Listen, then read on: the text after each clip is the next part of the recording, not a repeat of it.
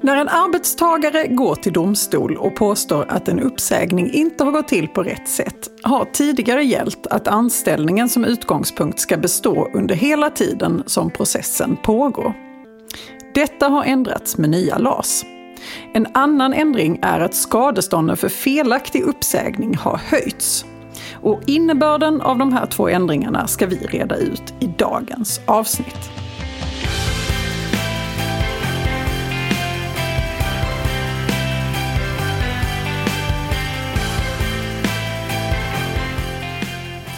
Hej och välkommen till Arbetsrättspodden. Podden för dig som verkar inom HR eller hanterar personalfrågor i din vardag. Jag heter Emelie Svensäter Jantorp och arbetar som advokat inom arbetsrätt här på Vinge. Och med mig idag har jag min kollega Daniel Melander Björner som också är advokat och arbetar med arbetsrätt här på vårt Malmökontor. Hej Daniel! Hej Emelie! Och grattis till advokattiteln! Tack, tack! Det är ett tag sedan nu, men det är första poddavsnittet. Nu gratuleras det offentligt. Ja, härligt, härligt. Men idag ska vi prata om eh, uppsägningar. Mm, det ska vi göra. Mm, och det finns ju en del att säga om det. Det finns, det finns alltid mycket att säga, men nu, finns det, nu kan vi prata om lite lagändringar också. Ja, för det här är ju fjärde djupdykningen i nya LAS. Och eh, det är ju så, när det gäller uppsägningar så är det sällan svart eller vitt. Omständigheter kan tolkas på olika sätt och arbetsgivaren har ju bevisbördan för det mesta. Och det är också så att eh, när det gäller uppsägning på grund av personliga skäl så kan en arbetstagare också alltid väcka talan om ogiltigförklarande och man kan begära skadestånd. Allt detta ska ju också en domstol ta ställning till och det är väldigt svårt på förhand att veta vad utfallet ska bli. Och enligt vår erfarenhet så är det ju så att i många fall har detta lett till att arbetsgivare faktiskt drar sig för att säga upp även ifall det i praktiken funnits goda grunder för en uppsägning. Men med nya LAS så har ju lagstiftaren velat förändra den här förutsättningarna. Eh, och jag tänker vi kanske ska ta avstamp där, Daniel. Mm, mm. Om det låter bra. Varför har egentligen en arbetsgivare, framförallt tidigare, då tvekat inför en uppsägning? I grund och botten så är det för att de gamla reglerna innebar att den anställde hade rätt att kvarstå i anställning under tiden som tvisten pågick och då också hade eh, som utgångspunkt rätt till sin fulla lön. Okej, okay, så lön eh, har man rätt till, anställningen löper på. Har man också skyldighet att arbeta? Eller var det så? Man hade absolut en skyldighet att arbeta, eh, om inte arbetsgivaren av någon anledning valde att arbetsbefria den anställde. Och det är ju egentligen inte någonting som var så himla ovanligt. Det var ganska ofta det hände. Särskilt mm. med tanke på att är man i en process om en uppsägning så är ju relationerna kanske inte de bästa förstås. Precis, man hittade ofta de här särskilda skälen som krävdes för att man skulle bli arbetsbefriad. Så det var det som gällde innan första oktober 2022. Mm. Och vad är det då som gäller nu? På vilket sätt har detta ändrats? Nu har vi gjort helt tvärtom. Ja, så, att nu ska anställningen inte bestå under tiden tvisten pågår. Okej, okay. så vad innebär det? Det innebär att den anställde inte får någon lön eh, under tiden som tvisten pågår. Och eh, om det är så att den anställde har eh, eller vinner i domstol och anställningen då, eller uppsägningen hade gått till på fel sätt, då ska den anställde få komma tillbaka och få retroaktiv lön utbetalt. Okej. Okay. finns det några undantag till de här reglerna? Det finns det och det gäller för fackliga förtroendemän. Eh, om det är så att det är en facklig förtroendeman som är av särskild betydelse för den fackliga verksamheten så ska anställningen i så fall bestå under tiden som tvisten pågår. Så där har vi ett undantag. Eh, tidigare fanns det ju ett undantag som man kan jämföra med också, så man kan tänka sig, ligger det kvar? Och det var att en arbetsgivare förr kunde Eh, begära ett interimistiskt förordnande. Och vad menar du då när du säger interimistiskt förordnande? Då menar jag att en arbetsgivare kunde gå till domstolen och säga att hej, vi vill ha det beslutat att den här anställningen faktiskt inte ska bestå under tiden som tvisten pågår. Och det kunde en arbetsgivare få positivt utfall för om det var mer eller mindre uppenbart att uppsägningen hade gått till i enlighet med LAS. Och nu förstår jag då vad du lutar mot, att eh, du säger att det kanske skulle kunna gälla nu igen. Skulle en arbetstagare kunna få ett sånt här interimistiskt förordnande idag? Nej, är svaret på det. det har, den möjligheten har man tagit bort.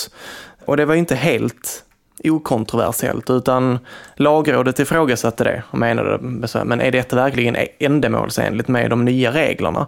Men regeringen konstaterade vi kan sammanfatta det som att jo, men det är ändamålsenligt och det finns inga särskilda skäl för att en arbetstagare ska kunna begära då ett, som det så fint heter, interimistiskt förordnande. Så de nya reglerna innebär egentligen att en arbetstagare som yrkar på ogiltig förklaring av en, eh, en uppsägning, man säger att den har gått till på helt felaktigt sätt, eh, då är utgångspunkten nu att anställningen består inte under tiden som processen pågår. Och det kan ju få en ganska stor betydelse med tanke på att eh, processerna beroende på huruvida man har kollektivavtal eller inte så har man ju en eller två instanser att ta sig igenom och det här, mm.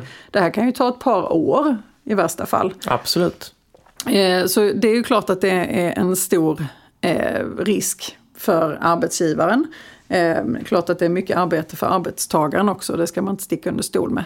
Men det är i alla fall huvudändringen här. Mm. Men hur blir de ekonomiska konsekvenserna av det här? Precis, för arbetsgivaren så blir det mer förutsägbart. För den anställde så hamnar den ju i en sämre ekonomisk situation än tidigare mm. eftersom att man inte får lön under tiden som tvisten pågår. Eh, utan istället så får man då antingen söka inkomst från annat håll genom ett arbete eller så om man är med i a-kassan så kan man få eh, rätt till arbetslöshetsersättning. Vad gäller för det nu? För där har det väl kommit nya Precis, man har gjort lite ändringar i lag om arbetslöshetsersättning också, som nu reglerar rätten till a-kassa. Tidigare fanns det en regel som sa att ja, men om en anställd har medverkat till sin egen arbetslöshet så hamnar man i 45 dagars karens innan man får ut a-kassa. Men om det har gjort ett förtydligande i lagen som säger att om man har medverkat till sin arbetslöshet, och det kan då till exempel vara om man blivit uppsagd på grund av personliga skäl, då kan man hamna i den diskussionen. Eh, men om det finns en tvist i domstol, då hamnar man inte i karens hos a-kassan. Så då har man rätt till ersättning på direkten. Och där kan man också nämna att om det är så att man som arbetstagare då får a-kassa under tiden tvisten pågår, om man vinner tvisten mot arbetsgivaren, får lön utbetalt retroaktivt, då ska a-kassan ska betalas tillbaka i så fall. Det finns ingen dubbel kompensation där, så att säga.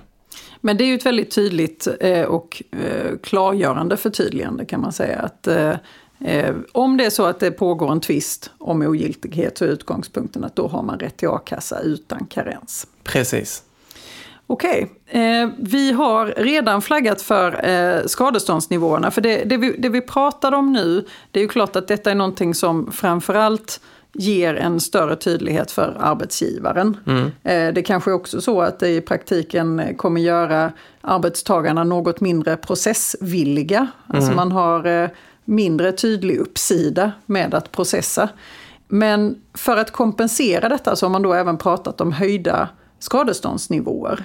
Precis. Vad är det för skadeståndsnivåer vi pratar om då? För det finns ju lite olika. Exakt, vi har ju ekonomiskt skadestånd och så har vi allmänt skadestånd. Ekonomiskt skadestånd är att man får ersättning för till exempel utebliven lön, alltså den, den ja, ekonomiska ersättning för det som man har tappat på grund av att arbetsgivaren gjorde fel.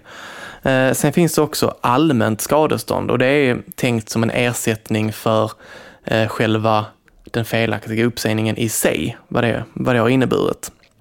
Och där har man i förarbetena till nya LAS så definierade man tidigare normalbelopp vid olika situationer och de har nu bumpats upp lite. Så att tidigare fanns det ett normalbelopp för en felaktig uppsägning på 80 000 kronor. Eh, det höjer man nu till 135 000 kronor. Eh, normalbeloppet för ett felaktigt avskedande det var 125 000 kronor och det höjs nu till 190 000 kronor. Och sen fanns det även ett normalbelopp för skadestånd vid ett felaktigt avskedande, men där det ändå fanns tillräckliga skäl för att det var en eh, godkänd uppsägning. Och det var tidigare 50 000 kronor och det bumpar man nu upp till 90 000 kronor. Men det här är bara normalbelopp så att man gör alltid en bedömning i det enskilda fallet. Så det kan både vara högre och lägre såklart. Mm. Men indikationen är ändå tydligt att man, man anser att eh, skadestånden bör sättas något högre eh, än tidigare. Precis, och det ska då till exempel motivera en arbetsgivare till att göra ett ordentligt förarbete innan en uppsägning eller ett avskedande så att eh, det går till i enlighet med LAS. Tusen tack Daniel! Tack så mycket Emelie! Dagens gädda. Tänk på att om den anställde vinner tvisten så kommer det bli aktuellt att betala ut lön retroaktivt.